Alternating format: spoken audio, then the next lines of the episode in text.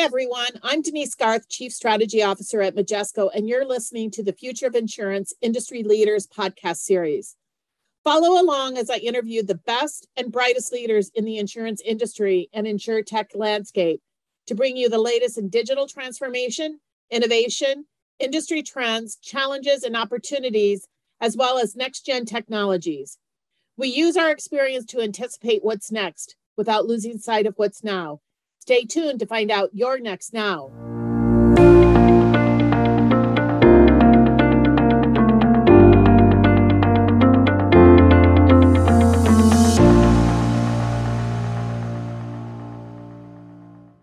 Welcome, everybody, to today's podcast for the Future of Insurance Industry Leaders. And I am thrilled to have a dear friend and InsureTech colleague and partner with us, Emilio Figueroa from Foresight Insurance, a startup. And he is the Chief Insurance Officer. So, welcome, Emilio. Hi, Denise. Thank you. And thank you for having me what I thought would be kind of fun is to give a little bit of background on yourself, about Foresight, and about our partnership. But you and I met a number of years ago when InsureTech was just getting started. And so you've had a, a number of different roles and you've been involved in the industry for some time, particularly in InsureTech. So it's a fascinating background. So give us some background, Emilio. No, happy to do so. And we have known each other for six, five, six, seven years. Yeah. Uh, so from the inception of what we see as InsureTech now, although InsureTech has been around forever, I think the new InsureTech 2.0 is very different than what we saw in the beginning days. But a little background about myself: I've been in the industry for 32 years. Started right out of high school. Uh, worked for a brokerage up in Newport Beach, commercial brokerage. Came down to San Diego, went to film school. Decided that film school wasn't for me. Went back into insurance uh, I started a commercial brokerage here in San Diego. We were writing in the Southwest, licensed in 20, about 26 states, mainly writing premium in about 17. Wrote over 100 million in premium. Decided to maximize my vertical income stream, and I created additional verticals for that. So I had an MGU, had a premium finance license out of Utah, banking license. I've had everything on the alternative risk transfer side, from risk retention groups to every iteration of a captive from an 831B to association, group, agency, standalone captives, been domiciled in four different territories within the United States. And then I had two reinsurance companies in Bermuda. One I had a partner in, and the other one I was the sole owner of, just because I didn't have enough fingers in the insurance ecosystem. So for me, a lot of experience within the commercial space, within the insurance chain. Insurance chain has five links from distribution to MGU, MGA, wholesale operations to the carrier side, to the reinsurance side, and the premium financing. So, pretty much deep knowledge in all those verticals. What brought me to Foresight, I met the three founders of our sister company named SafeSight.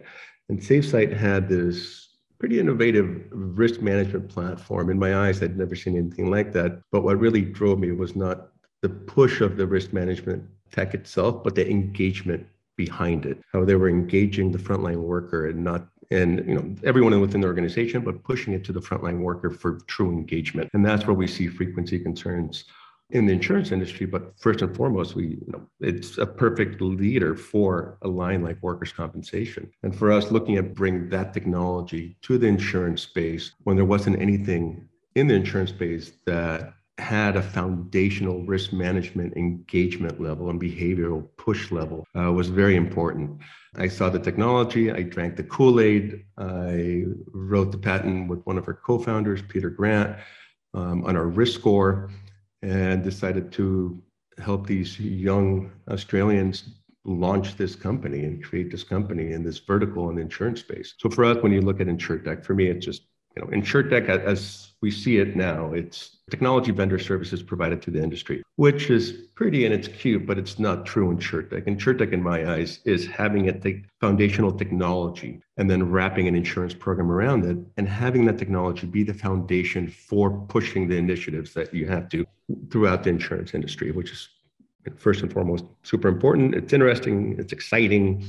Uh, there's a lot of changes going on in the industry and as we grow and as we see changes you know in our industry workforce. We see a lot of baby boomers retiring. We see a lot of things happening, and we need to make insurance sexy and fun. And that's where we first met five, six years ago. It is. And what's fascinating to me is your journey through your career, and particularly in the last five, six years, when you've been involved in a number of different startups, both uh, you know technology startups as well as uh, the MGA, MGUs, and you know those are kind of similar but different experiences. And how has that helped you look at technology differently now as a buyer and a user of technology versus when you were kind of involved on the other side at trying to sell the technology, Emilio? Well, leaving the dark side and coming into the light of InsurTech. Going back to the early days of InsurTech, seeing the maturity and evolution of technology has been very dramatic since we met, you know, five, six years ago. Technology deployments, pilots, and adoptions have increased dramatically since the early days as InsurTech vendors become more defined in their offering and vision to the respective business segments. Uh, the early days were more of a fishing expedition in my eyes, and seeing that evolution and adoption of technology has been very interesting and exciting to see. From the MGU side, it's refreshing to watch the industry drive not only operational efficiencies, but deeper client engagement with a more empathetic viewpoint to the user and to the frontline worker. Workers' compensation is one of those lines of business that um, has had its own ups and downs and, and it can be pretty complex. I think what's really fascinating is that the workers' compensation market is one of the most competitive markets in decades. As some of the incumbent carriers fight over market share with kind of a traditional agency system and maybe you know not really changing their business models and not really expanding into digital or some of the newer technologies that's really kind of i think going to kind of stall their growth and potential profitability. How do you view the market and what are you guys doing that's really kind of innovative that you can share? And what opportunities do you see in the marketplace you know really bodes well for the workers comp market for us, I mean, if you look at the industry, rates have been historically decreasing for the past 17 years. So it's been a very soft market. I feel like the market is still, even though it's soft, but it's trending towards a price stabilization. You know, we have a recommended 7.6% increase by the California Bureau for 2022. Um, and since California holds 24% of the national market, its rate influences will be felt across the nation. So you'll start seeing more stabilization and slight price increases coming up. Our driving initiative is to push for risk management engagement through the policy lifecycle and to effectively change our insured's risk mitigation strategies from a reactive to a proactive basis the workers' comp market has yet to evolve since it's such a regulated line. There's not much to change from a policy or rating standpoint, at the very least yet, but we're working on some very truly innovative changes that will be disrupting the line of business. And part of that's really customer expectations and creating a different kind of an experience. What you kind of commented on, changing from a reactive to proactive. What else do you see as compelling experiences that are going to change workers' comp into the future? There are many opportunities available for change in the line. So for workers' comp, at least, you're looking at you know rating, underwriting analysis, claims, client engagement. The workers' comp line is seen as a necessary evil by the insured, and we need to change that dynamic. We need to change how claims are handled which is a leading cause of insured uncertainty and discomfort. For the injured worker, we need to focus on medical care and wellness and push for a more empathetic experience. We need to humanize that engagement throughout the complete policy life cycle so we have a collaborative look at the industry and we're collaborating with our insureds with their employees. We're making sure that it's not a one-way street. It's a two-lane road that we both need to work with together. The economy has been really shifting and changing to kind of a non-demand economy, a gig economy. We now have, you know, a fight for talent uh, inside in companies, and we've got a fight for talent in areas where there's jobs that workers' comp is absolutely crucial to have for those workers. You know, what do you see with the changing economy, the changing workforce? What opportunities does that present for the workers' comp marketplace for those that are offering innovative insurance solutions out there? I think the changing economy will guide rate fluctuations in carrier profitability. Changes in workforce are interesting. We have the largest intellectual drain in our nation as baby boomers retire, and the workforce would be limited across all industries. The pandemic has caused a gigantic shift in power from the employer to the employee.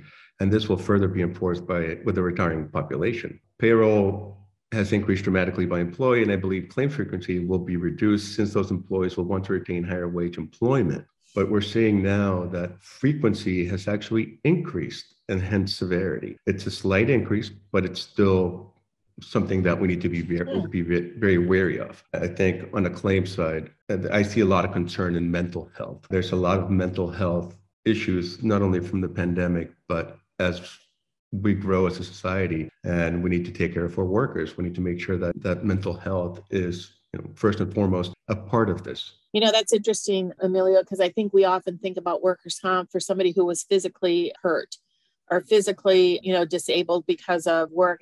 And we don't always think about all the other aspects of a person's health in that way. It's really fascinating. Yeah, no, it's interesting to see how, you know, the industry's changing, the dynamics behind how we look at claims and what we perceive to be claims are changing. We need to be able to adapt to these changes. You know, and the pandemic has been a primal example of how we need to adapt and how we have adapted. Yeah. But we need to be more cognizant of what is to come. So, technology, obviously, as you stated earlier, is a key part of the solution. It's from core to digital to data and analytics and new technologies like IoT. It's not these long multi year projects or these hundreds of millions of dollar types of projects. It's really getting that technology out fast and it's about speed to market so that you can really kind of get out there and, and bring new products to market and adapt to that. Talk about uh, what you're doing and the experience with that. Well, for us, as the leading safety focused workers' comp and SureTech, we are nimble to bring our initiatives to market quicker than standard legacy competitors. We can bring a program to market within four to six months from start to finish versus a standard legacy carrier who can bring their program to market you know, between 12 to 18 months. So for us, agility is first and foremost the utmost importance, making sure that we can adopt technology in a quarter versus legacy carriers where they can take up to a year or more to do so. As an industry veteran, it's exciting to see, but more importantly, to be able to do so accurately and nimbly is beyond exciting for me. Being able to, if we have an idea, we can bring it to market quickly. If we're looking at pushing some initiative, there's not a lot of red tape we need to deal with outside of regulatory and legislative, but you know, we're working on that as well. One of the other interesting areas that I've spent some time on in the last six months with um, some of our research and then also some people in the industry is really around underwriting and data and analytics and how we've always known that underwriting is foundational to the industry. It's really the crucial portion that really determines some profitability. But now we've got kind of this arms race around data, you know, to really apply into underwriting. And you mentioned that you guys have, you know, developed uh, some models that you are using and are really protecting, you know, from an IP perspective. How do you see the industry approaching underwriting differently, data differently, and you know, any advice you would give to people? We look at to properly underwrite an account, you need clean and precise data. Without it, underwriters won't have a true representation of the risk to price it accurately. You know, we know legacy carriers have been sitting on millions of historical data points that are either unused due to the organizational structure or that data is unstructured and separated in different silos. We need to find a way to combine, structure, validate, and deploy that data properly so it can be used by all departments across every organization for greater efficiency. Data vendors can help provide an ease validation for richer insights that incumbent carriers and MGAs currently don't use. Or if they do use it, you know, look at additional data points, look at social or behavioral data, uh, being able to interject different portions of data and then comparing the data so it's clean and structured is utmost importance. For us, using real-time risk data and using that in conjunction with our risk score and grading clients on how they're doing on a per job basis, as a regional basis, or as an organization is super important for our underwriters to be able to look at that data and see how not only are we using historical data like a standard legacy carrier, but looking at real-time data to look at behavior and how we can guide and change that behavior for a safer environment looking back at the, last five, six, seven years that you and I first met and, and where the industry's, how it's changed, how are you thinking about future of insurance today? And then what do you think is going to be different in five years, both for the industry and for workers' comp? It's a loaded question. It's a lot of stuff to talk about. Um, I hope we have an hour. I'm excited to see what the future of the industry will look like. From initiatives on the reinsurance side, like B3I, to more nimble carriers moving to fully digitized platforms, to ease market entry, to seeing more personalized experiences between brokers and insureds, I think the industry is moving in the right direction. I am concerned about the lack of incoming talent and hope the industry can retain advisory and mentorship opportunities from retired executives to ease and motivate the younger generation and to explore current and new opportunities in insurance. Insurance isn't, isn't sexy, but it can be creative and very rewarding. I think a lot of people began to understand the value of insurance through the pandemic, whether it was on an individual basis or on a business basis, and how it underpins people's lives and economies. And I think for the first time coming out of it, some of our research has highlighted that people do begin to understand the value of insurance. They just want something that's easier to understand, easier to buy. It really meets their unique needs and perspectives. And I think some of what you guys are doing are, are going to be able to answer to that, Emilio. So, congratulations on that. So, if you could describe the future of insurance with one word or phrase, what would it be and why? Hmm. If I could describe the future of insurance, in one word? Well, the one word would be hopeful. I'm going to give you a run on phrase here. I'm very optimistic for the changes that are coming in the industry. And I'm very grateful for what has happened in the past 32 years. There's been a dramatic technological evolution in the industry and a more humanizing aspect to the way we look at insureds and injured workers. I think humanizing the policy journey for mutual, for mutual collaboration with our brokers, insureds, and their employees is truly of utmost importance. The changes have a positive social impact. And I think that's what I'm most hopeful about being able to simplify, engage, and collaborate with our partners. I love that word. Nobody else has used that word. I love that word, Emilio. well, I'm an optimist at heart, so let's yeah. see what happens. Well, that's why you and I always have uh, fascinating conversations because we both tend to be uh, forward thinking and optimistic with a lot of laughs and giggles in, in between it's been a fascinating conversation. I can't agree with you more that the, the future is very hopeful. I just want to congratulate Foresight and the entire team and yourself on you guys' success and and thank you for the support that you've given us. And I'm looking forward to all the exciting things that you guys are going to be doing over the next five years. Oh, there's a lot of innovative things that we're working on. For me, looking at changing the dynamic of how pricing structures work are super important. Looking at changing regulatory and legislative. I won't say too much about it, but looking at changing those aspects to make sure that it's a win-win situation for everyone involved, from not only our insureds, but the employees and our carriers and our partnerships and reinsurance partnerships, making sure that we can make a positive impact in the industry, impactful change. So I'm excited. Let's see what happens.